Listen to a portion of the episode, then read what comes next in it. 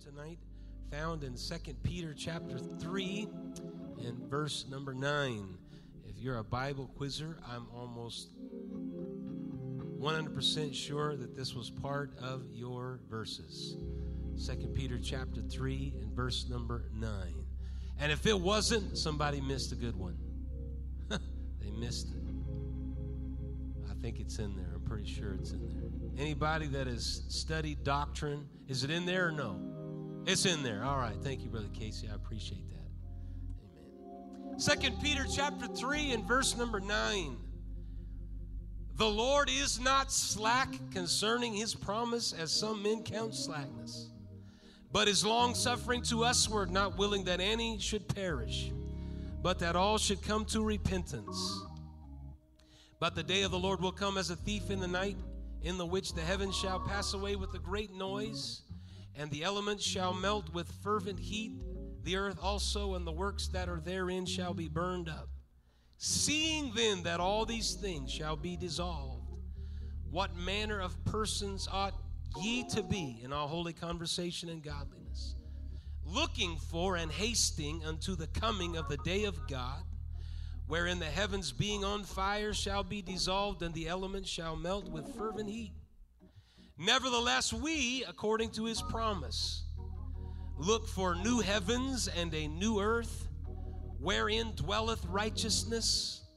Wherefore, beloved, seeing that you look for such things, be diligent that you may be found of him in peace, without spot and blameless.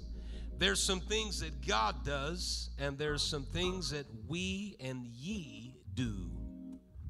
God does his part. I want to do my part. And for a few moments tonight, it's still early. My, it's seven o'clock. And if you haven't broken a sweat yet, then you haven't been worshiping hard enough.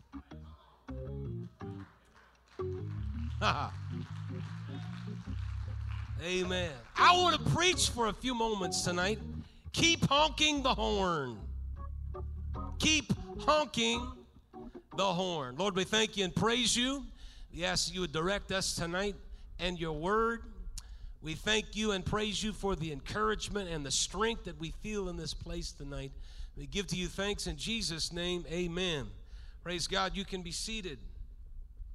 Persistence is closely connected to a more biblical term called perseverance person that is persistent in the biblical text is a person that perseveres. This is why James in chapter number 1 and verse number 2 said, My brethren, count it all joy when you fall in divers temptations, knowing this, that the trying of your faith worketh patience. But let patience have her perfect work, that you may be perfect and entire, wanting nothing. The patience that is described here is perseverance. To the persecuted Jewish believers scattered among pagan people, the diaspora as it's called, James gives some surprising advice. He says, Consider it pure joy, my brothers and sisters whenever you face trials of many kinds. And he gives an emphatic and amazing statement when he says in this passage that trials should be faced with an attitude of joy. Ladies and gentlemen, if you're going through something here tonight, James would say, have an attitude of joy.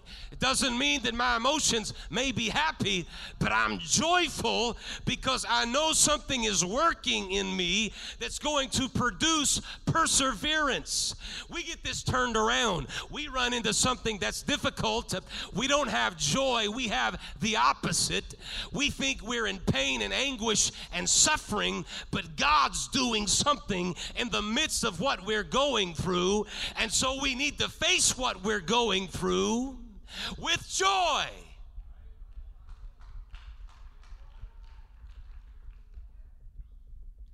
Trials should not be seen as a punishment, a curse, or a calamity, but something that prompts rejoicing.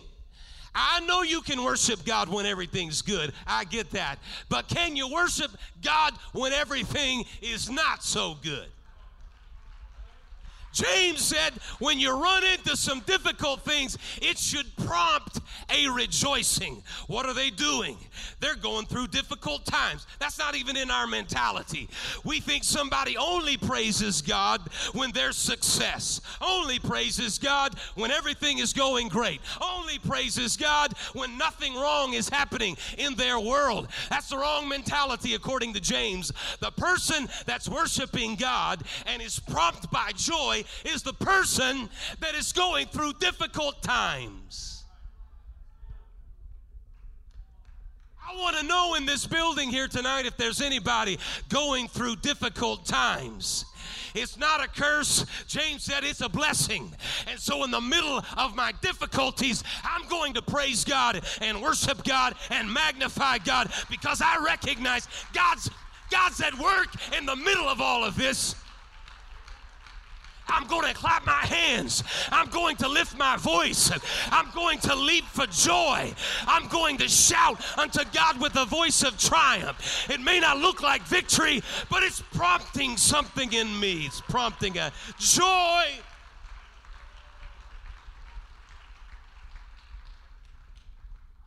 Now, uh, there's one caveat here, okay? we need to make this very clear. James is not saying that a believer should be joyous for the trials. He's not saying that. Oh, God, give me some trials I want to be joyful. That's not what he's saying. That's not what he's saying. He's saying, be joyful in the trials. I'm not happy I'm in a trial, but I'm happy that because of what the trial is working in me, that in the middle of that I can be joyful because ultimately I know this I'm in God's hands. And so when the enemy would say, I'm going to take you down in this trial, and in this suffering, I know that that's an absolute lie from the pit of hell because God gives me the ability in the trial and in the difficulty to be victorious because He walks with me. Most people count it all joy when they escape trials. James says, Count it all joy in the midst of trials. You can face trials with joy because there are rich advantages from these testings. Trials produce something called endurance. When I when I take a step in the right direction and the enemy meets me and I've come through that, there is a joy that is produced in that that gives me the ability to say, The Lord's the same yesterday, today, and forever. And so, if he did it back there, then he's the same God that can do it now. And it builds an endurance in me. So, whatever I face or go through, it doesn't throw me, but it establishes an, an endurance in me that I don't care what happens. I don't care who says it. I don't care if the world's upside down. I don't really want a trial, but in the midst of a trial, I know that there is a God that's producing an endurance endurance in my heart and life. There's a perseverance that comes. This is no revelation. James says, You know this. You know through experience. Everyone that has experienced both the pain of problems and the ensuing profit of persistence. If I keep hanging in there, if I keep worshiping God, there's no gain in endurance without some investments in trials. There's got to be some trials to produce an investment of endurance. You're going to have to go through some things for endurance to take place. And the only way you get the benefit of endurance is if there is some perseverance that is in you, that's working in you, that is operating in you. You put yourself into that place. And God sometimes in life puts us in the place where He molds us and fashions us and shapes us and creates a hero in the faith that had endurance because they faced difficult times. Nobody is a giant for God that hasn't done things in their life that have been difficult. There's no hero of the faith that never was tested, never was tried. You're going to be tested and you're going to be tried, but it's going to produce something in you. And in the middle of those difficulties, James said, Count it joy that God is walking with you through that. Praise God. You, Lord. Thank you, Lord. Thank you, Lord. Anybody gone through some difficulties? Anybody invested into some struggles? You're still here in the house of God. Why? Because it's produced something called endurance in your life.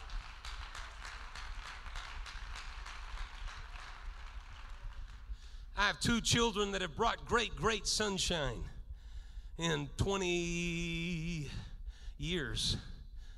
And they're always just, uh, they're always enlightening our world. There's going to be difficulties and trials and circumstances, and endurance is, it, it, it brings about the benefit of persistence. Just recently, Peyton, he's done two workouts, two workouts, but he's convinced he's already seeing results.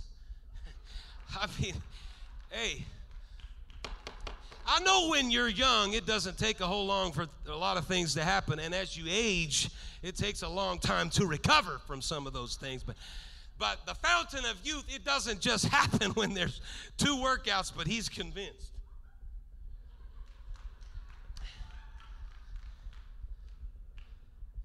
There's no gain in endurance without some investments in trials. How can they run so fast, jump so high, go for such distance? Because there is a self imposed investment for an earthly goal. James is not talking about an earthly goal, he's talking about a spiritual goal. And faith is gold, it stands the test of fire. No matter what difficulty comes my way, you can heat it up as hot as you want it. The hotter it gets, the stronger faith is because faith is the gold standard. And you can turn it up as hot as you want to. Faith is still going to be there, and the hotter you get it, it's going to burn away the dross and the impurities, and it's going to come forth shining as pure gold. I'm preaching faith to somebody. You may feel like you're in a struggle, but God's working on you, and He's producing something in you that is of value. So faith develops, it works, perseverance or staying power. And at the end of that, he says, what it does is it makes you mature and complete. Trials can be faced with joy because when faith is in there and perseverance results, and it goes full term, that I'm going to be a mature individual in God who lacks for nothing. And I will indeed be everything God wants me to be. This is why you must keep at it. You must continue to strive toward it. You keep pounding the gavel. You tell the enemy you're not in control, God's in control. We're going to get through this, so stop all the clamoring and all the voices because God is walking with me. I may have fallen, but I'm getting up. I may have struggled, but I'm not struggling anymore. I'm going to persevere. I'm going to put my faith to the test. The wise man said in Proverbs chapter 24, verse 16, For a just man falleth seven times and riseth up again, but the wicked fall into mischief. You keep pounding the gavel, or, ladies and gentlemen, you keep honking the horn. You just keep honking the horn. I'm going to trust God in the midst of all of this. I'm going to believe God in the midst of all of this. I'm going to persevere in the midst of all of this. And I am going to continue to honk the horn in the midst of all of this. I'm not giving up. I'm not giving in. I'm not walking away. I'm trusting in God through the pain, through the difficulty. I'm still here and I'm still magnifying God. Somebody praise Him, praise Him, praise Him.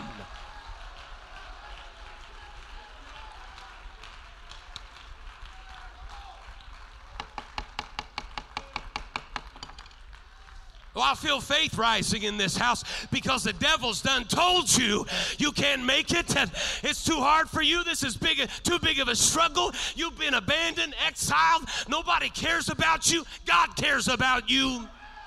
God loves you and he keeps passing by to tell you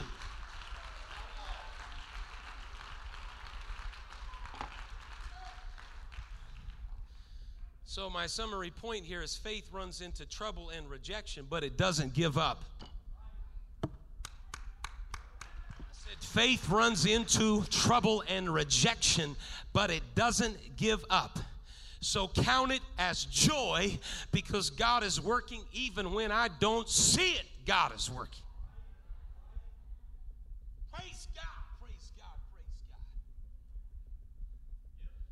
You to thank God you're still here. Why? Because there's been some persistence and perseverance.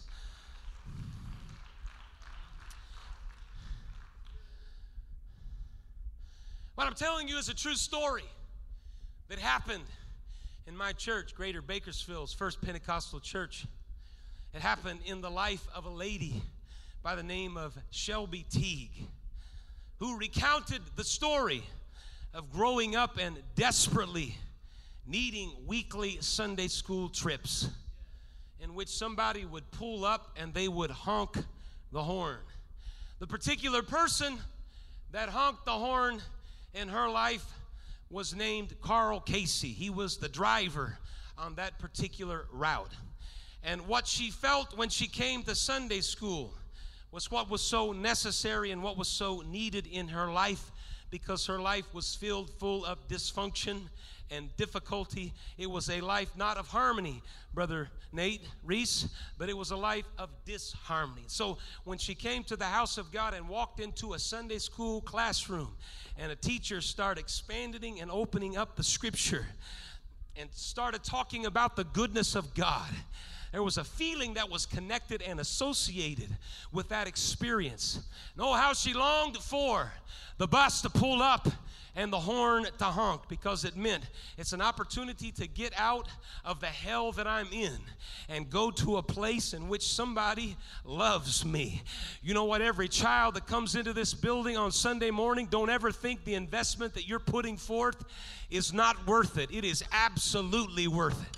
You're not going to see the results immediately, probably, but somewhere down the road, it's going to pay off big, big dividends when that person that's sitting on that pew thinking, if I can just get to Sunday school and feel the anointing of God, might be the same person that gets up here and reads a Bible reading or ends up teaching a Sunday school in children's ministry. Don't ever think what we're doing is something that is not worth it, it's every bit worth it. There may be times when it doesn't feel like you're making any headway and nothing is happening and nothing seems to be moving in the right direction. You just keep honking the horn every single week and say, There's something here. God's doing something here. I don't know what He's planting and the seed that He's planting, but He's planting something in the fertile soil of a young person, and God's going to raise them up to be an, a giant for God.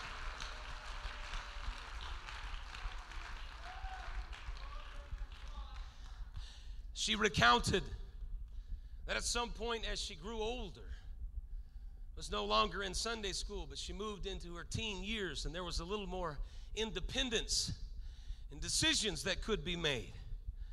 At one particular time, she went out and told the bus and the bus driver, You don't need to honk the horn anymore because I'm not interested in Sunday school anymore. There were other voices breaking in, there were other influences coming in.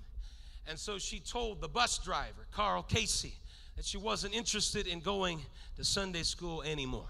However, Brother Carl Casey never stopped pulling up and honking the horn on that particular route. He never gave up. He was patient. He was persistent.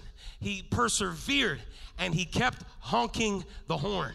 This so impacted this young lady by the name of Shelby along with the presence of God, that when the string had run out on all the other influences that had failed, that did not measure up to their claims. She circled back and said, You know what? There's something down there at that apostolic church that I have not been able to find ever since I left. The world has sold me a lie. It's not in clubs, it's not in drugs, it's not in the influences of the world, it's not in immorality, it's not in alcohol, it's not in speed and everything else, it's not in the vice of the world. There's something I'm missing. Somebody told me a lie. And when she came back to the house of God, there was somebody still pulling up and honking, honking the horn.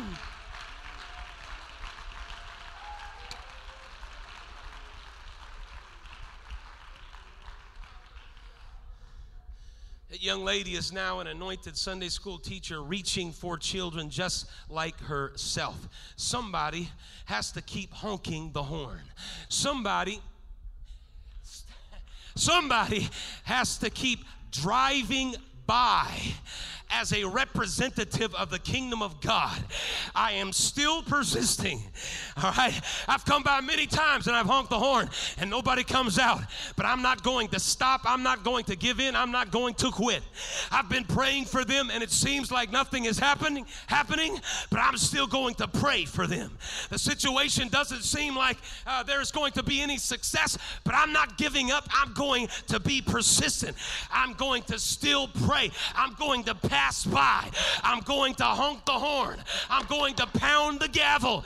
It may be rejected, but I know that God is doing a work in the midst of that. Praise God. Praise God. Maybe you weren't here on Friday night, so you missed the funeral service. And I understand if you had things to do, but amazing, amazing story of an individual by the name of Dennis Stewart that passed away, that told his wife he didn't come to church for many, many years. His wife wanted to go to church. Barbara wanted to go to church somewhere. And so she started looking at some churches. And she looked over here and looked over there. He finally told her, if you want to go to a church, you need to go to Emil and Dorothy's church because that's a good church and that's where you need to be. He pointed her the direction. She came to the house of God. God filled her with the Holy Ghost. She was baptized in Jesus' name because of his influence. And yet, because he loved to gamble and he was so caught up in sports and a lot of other things, he had a bowling career. He had a lot of stuff that he seemed like he just couldn't he couldn't part with. This was a struggle with the family. Even though he, he interacted with everybody, every, every time that there was a church event, Dennis was here and he was connecting with the men in the church, not friends in the world, but here at church. It got to the point where some of them said, Dennis, the only reason why you come to GBFPC is because you want the food. He took his family every single year. I did not know this to camp meeting even though he wasn't coming to church, that was a yearly family trip. Dennis was there. For 41 years, Barbara Stewart prayed, Lord, you got to save my husband. I'm going to keep driving by. I'm going to keep honking the horn. I'm going to, I'm going to keep trusting in you. I'm going to keep praying. And not too long ago, in the year 2013, Dennis Stewart walked in this place with his mind made up. We baptized him in Jesus' name. He came out of that water speaking in other tongues. He never, ever missed a service. I know may, it may feel like you're praying for things and, and there's no answer, but I'm preaching to you tonight. Keep honking the horn keep passing by. God's at work, God's doing a work, God's doing great things. Let your faith be strengthened. Let your faith be strengthened. Hallelujah. I want us to lift our voice right now. In this building tonight, there, there's manifold representations of things that people have prayed and are seeking God for. I'm telling you, keep passing by, keep passing by. Thank you, Lord. Thank you, Lord. Thank you, Lord. Thank you, Lord. Praise God. Praise God. This is a reflection of God Himself through others. This is God working through others. It's an illustration of God Himself passing by. when God drives by, if you will. Now, this is a little horn, this is us. When God drives by,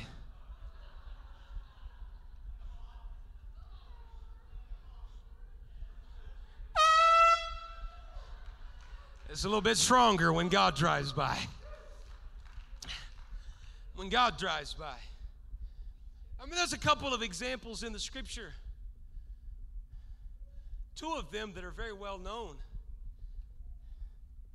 Probably one of the greatest one is the plague narrative in the book of Exodus.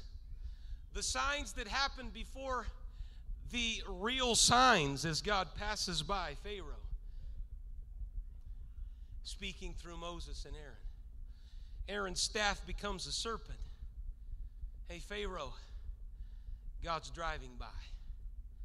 The magicians perform the same sign, and so Aaron's staff swallowed up the others. Pharaoh's heart became hardened. What is this? Our magicians can do the same thing, and who are you? And so there was a first cycle of plagues. The first one, the Nile, was turned to blood. Pharaoh was warned that the Nile and the water would be struck with Aaron's staff and it would turn the Nile into blood. Ironically, the wizards performed the same sign, and Pharaoh's, Pharaoh's heart became indifferent. Second plague of frogs. Pharaoh was warned of frogs. And Aaron stretched his staff over the waters of Egypt, and the land was covered with frogs. And the wizards performed the same sign. Pharaoh agreed to let the people go sacrifice that the frogs were taken away, but he hardened his heart. Wasn't too impressed. The first cycle of signs ended with the gnats. Aaron stretched his staff out over the dust and it became gnats, and the wizards failed to produce the sign. And they acknowledged in that, they said, This must be the finger of God. Pharaoh, he wasn't too interested, wasn't too impressed. There was a second cycle of plagues. The fourth plague was flies. Pharaoh was warned at the Nile in Goshen, and the plague came. And Pharaoh suggested that they sacrifice in Egypt close by, but later he, he hardened his heart. The fifth plague was the death of livestock. God warned that God will strike, Pharaoh was warned that God would strike Egypt's livestock while protecting Israel's. And so Pharaoh saw that distinction. God gave him quite a few signs and passed by, but and then passed by and showed him there's a distinction between the Egyptians and these people I'm calling out of Egypt. The sixth plague was boils. Moses and Aaron threw dust in the air, and boils spread on the people and the cattle. And the wizards couldn't come to that committee meeting because, well, they had boils, and so they didn't make it. And Yahweh hardened Pharaoh's heart. He wasn't impressed. The third cycle and the last cycle of plagues. Pharaoh was giving a morning warning. God stretched his staff to the sky and a storm began and it began to hail. Pharaoh confessed his sin and promised to let the people go if the hail was stopped. God keeps passing by. Passing by, keeps honking the horn in Pharaoh's life. The eighth plague, Pharaoh is warned again. And he suggests that maybe he only lets the, peop- the men go, not all the people. And so the locusts come. And Pharaoh confesses his sin and he asks for the plague to be removed, but later his heart's hardened. The ninth plague, darkness fell, except in Goshen where the Israelites were. Pharaoh said, I'll let everybody go, but I won't let the animals go. And so he's still not impressed. And the last plague was the tenth one. It was the death of the firstborn. If there's not blood on the doorpost of the house, and the blood's coming from an unblemished, spotless lamb, and the blood has not been applied to the doorpost, there's going to be a wailing in Egypt because of the loss of the firstborn. God, in this example, passes by. He passes by. These are these are these are amazing things that happen that you would think any individual would recognize there's a power of God here, and an anointing here, and something I should wake up and take notice.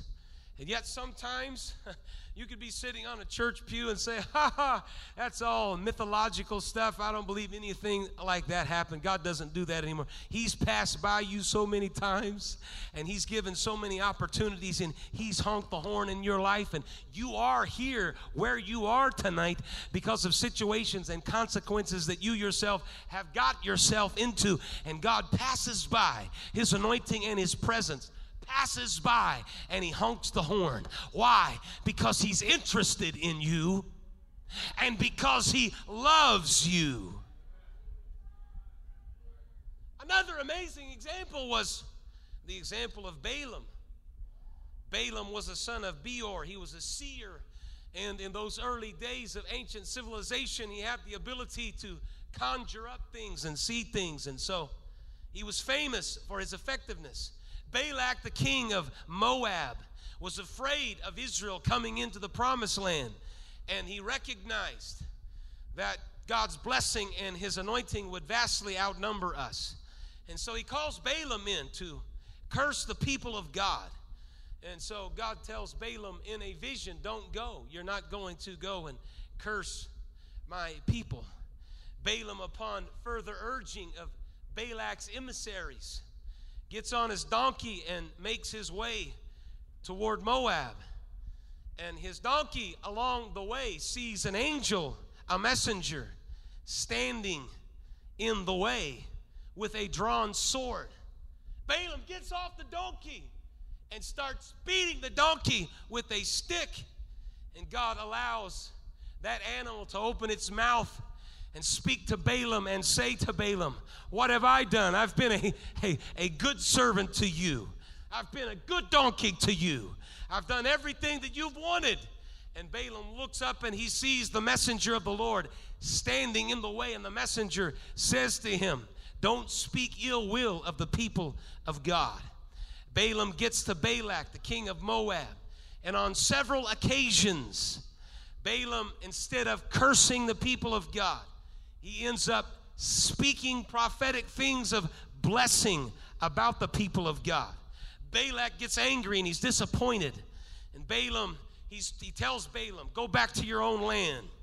Balaam's last words to Balak was a prophecy that Israel one day will triumph over Moab. God just keeps passing by. There's warning signs that God keeps passing by, honking the horn. Balaam, instead, of returning to his own country, stays in a region, and we find out later that he joins himself with the Midianites. And he suggests that the only way to defeat Israel is to encourage the Israelites to be immoral and promiscuous. And so Balaam is killed in battle, in which the Israelites defeat the Midianites. God keeps passing by. You say, I'm not interested in plagues and a donkey speaking. That's ridiculous. And yet God speaks to you and has been speaking to you.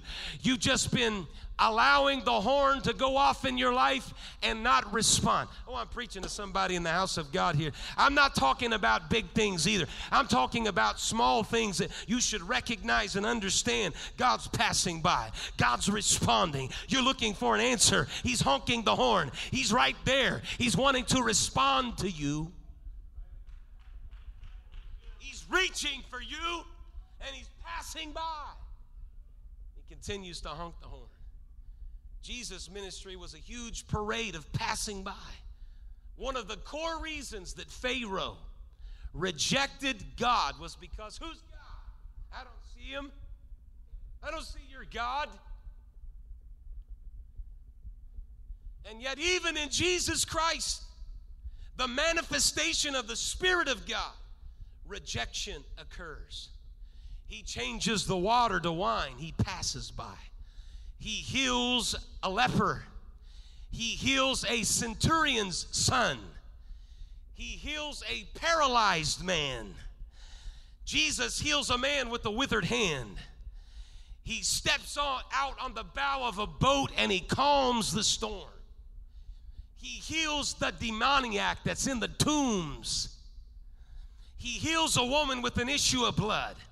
He feeds 5,000. He heals a blind man. He raises Lazarus from the dead. He heals blind Bartimaeus, just to name a few. He's passing by. He's passing by.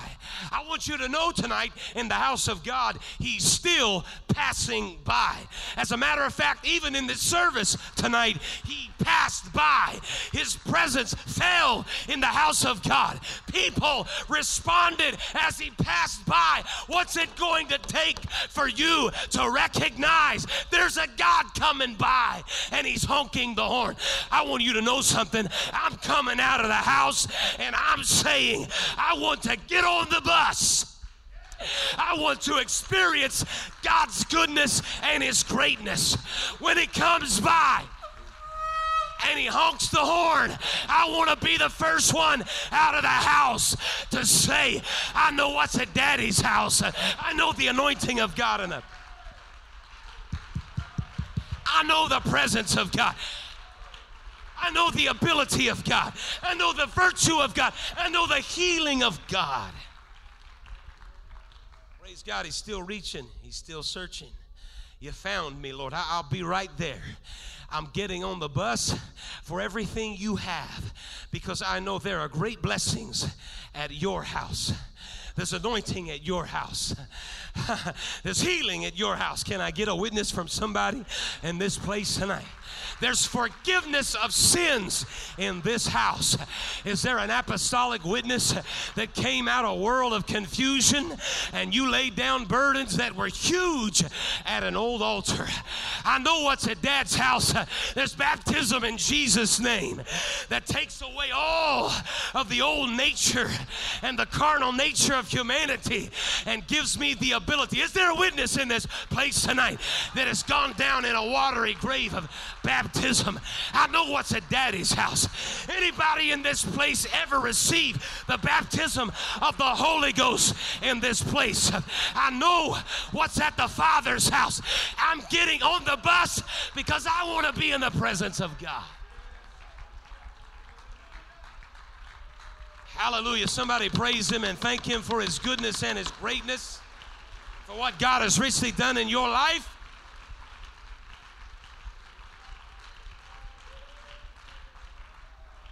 Come on, how quickly do you run out the door when the horn honks? Is it a nonchalant, well, I guess it's Sunday school today. You got to drag me, you got to pull me. I'm going to take my time. Or when the horn resounds, is there a stepping out of, with an intensity and an understanding that this is the day that the Lord has made? I will rejoice and be glad in it.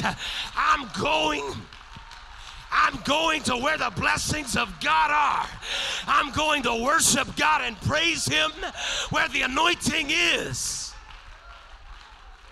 Clap your hands unto the Lord and love Him together.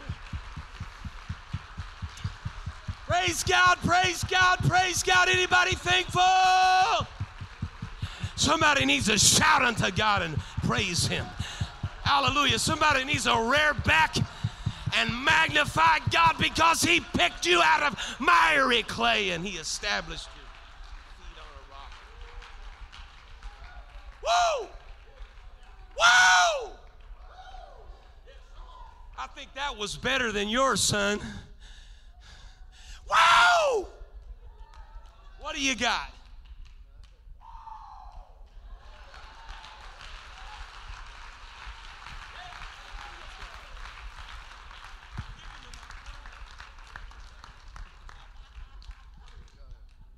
Woo!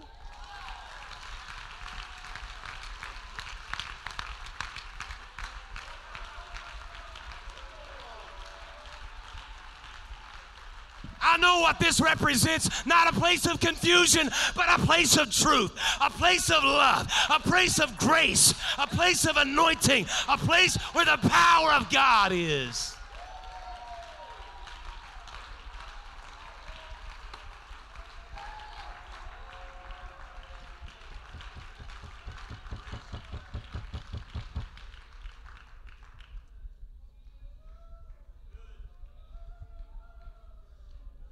He's still passing by. He's still reaching. he hasn't given up, Brother Carl Casey. He didn't stop, but he said, You know what? I'm going to keep honking the horn because somewhere my investment's going to pay off.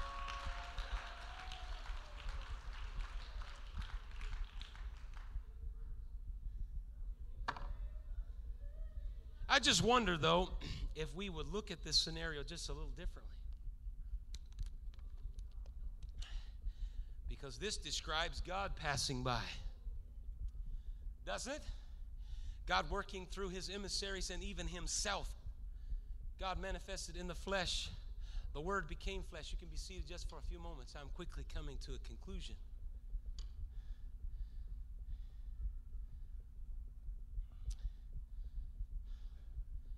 Go ahead and come help me out, Brother McAllister. Praise God. Oh, I feel I feel something moving and stirring in this place here tonight.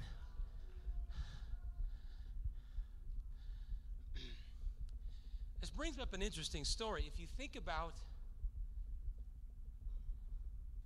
the bus driver pulling up and honking the horn, and the recipient coming out of the house or not coming out of the house. And the bus driver is representative of God reaching out for us.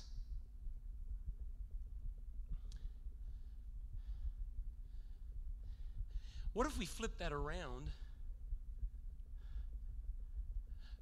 for the fun of it and because it's part of the message? what, what if we flip that around and it was us in the bus passing by God's house? Stop and think about that for a minute. If we're not careful, we come to the house of God thinking that God should serve us and God should reach for us. Oh Lord, have mercy. And that God should respond to us and that God should bless us and God should forgive us and God should help us and God should empower us and God should. Hmm. But what if we were in the bus passing by God's house? Luke chapter 18 and verses 1 through 8, Jesus speaks a parable. And he says, There was a city, a judge, feared not God, neither regarded man. There was a widow in that city. She came unto him, saying, Avenge me of mine adversary. And he would not for a while, but afterward he said within himself, Though I fear not God, nor regard man, yet because this widow troubleth me, I will avenge her, lest by her continually coming by, I inserted that, she weary me. And the Lord said, Hear what the unjust judge said.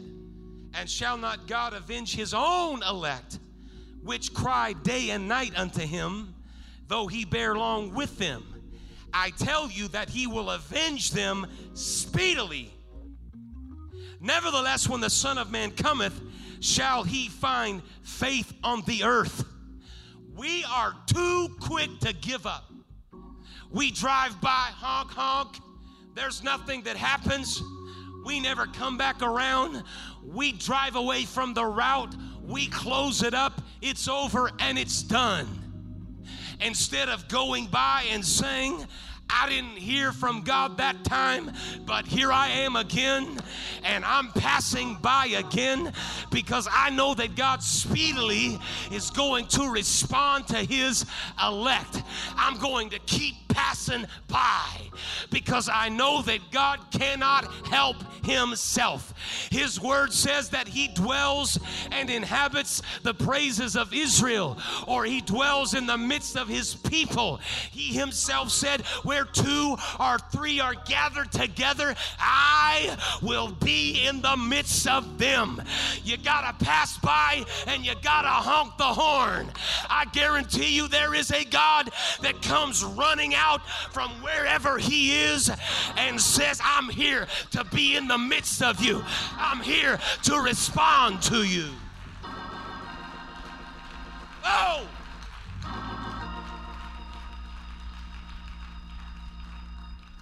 This is common to everybody. It was common to even the psalmist.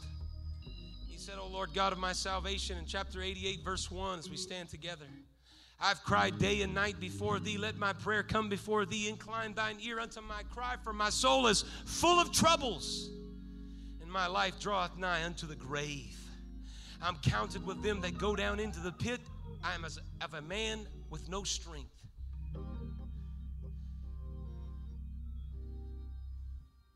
Will you show wonders to the dead? Shall the dead arise and praise thee?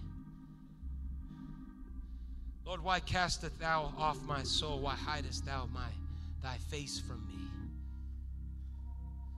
But I guarantee you, in the heart and the life of the psalmist,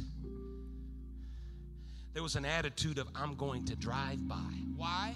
Because I know the blessing is worth a temporary disappointment. Praise God.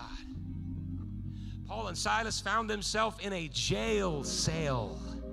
They could have been downtrodden, disheartened. Their attitude could reflected not joy in the middle of their difficulty and temptations. You know what they started doing? They started we, we like to we like to say sing and dance and shout. It says they prayed and sang praises. They started praying to God and magnifying God in the middle of a prison and a jail cell. We're locked in here. Difficult times have come, but we believe that God can help Himself. And when we pass by in our prayer and pass by in our worship, that God's going to show up. And He showed up in a big way. An earthquake started shaking, things started happening. There just has to be an attitude on the inside of you that says, I'm going to pass by. I know you prayed about it, but keep passing by. I know you've worshiped God about it keep worshiping God about it because at some point, God's going to come through.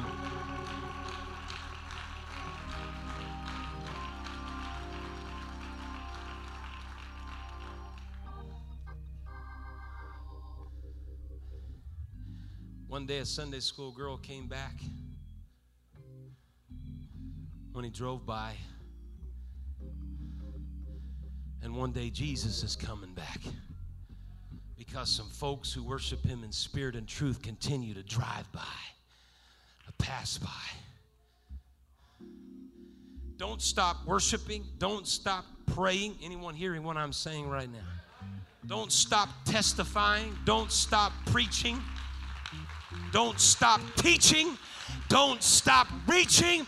Don't stop blessing. Don't stop encouraging. Don't stop strengthening. Don't stop shouting. Don't stop rejoicing. Don't stop com- claiming a victory. Don't stop honking the horn because God's going to respond.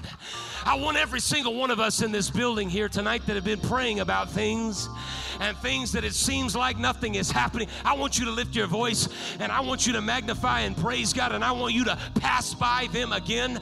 Lord, I'm passing by again. I've prayed about it. I understand and know I haven't seen anything, but I'm passing by.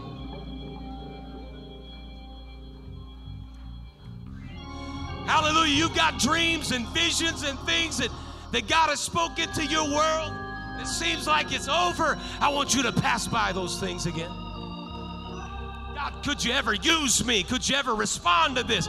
Could you ever let your anointing touch me? I've gone too far. I've done too much. I'm preaching to you tonight. Pass by, pass by, pass by. Oh, let there be faith in this place tonight. Come on, somebody, help me. God's reaching for individual. These altars are open tonight. You need to keep passing by. It may look dark and grim. Praise God. But faith, faith is in the house tonight. And, and there's a God. If you pass by and you keep you, you keep praying, you keep responding, you keep praising him, you keep worshiping him.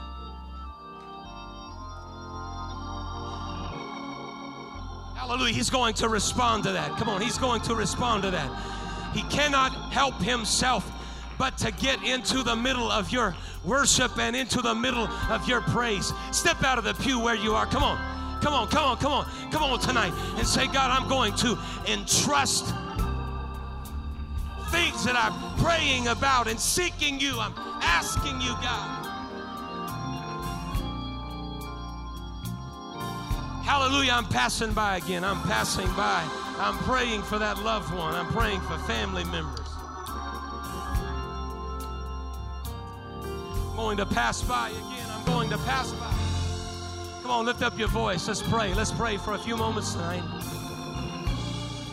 Oh!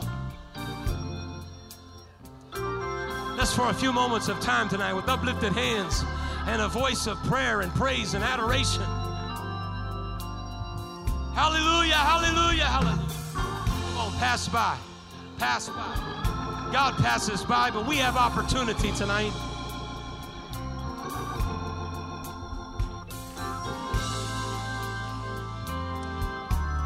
Hallelujah, that's it. Come on, God sees where you are. He sees where you are. Let your faith be as gold, no matter how hot it gets. The Lord as he passes.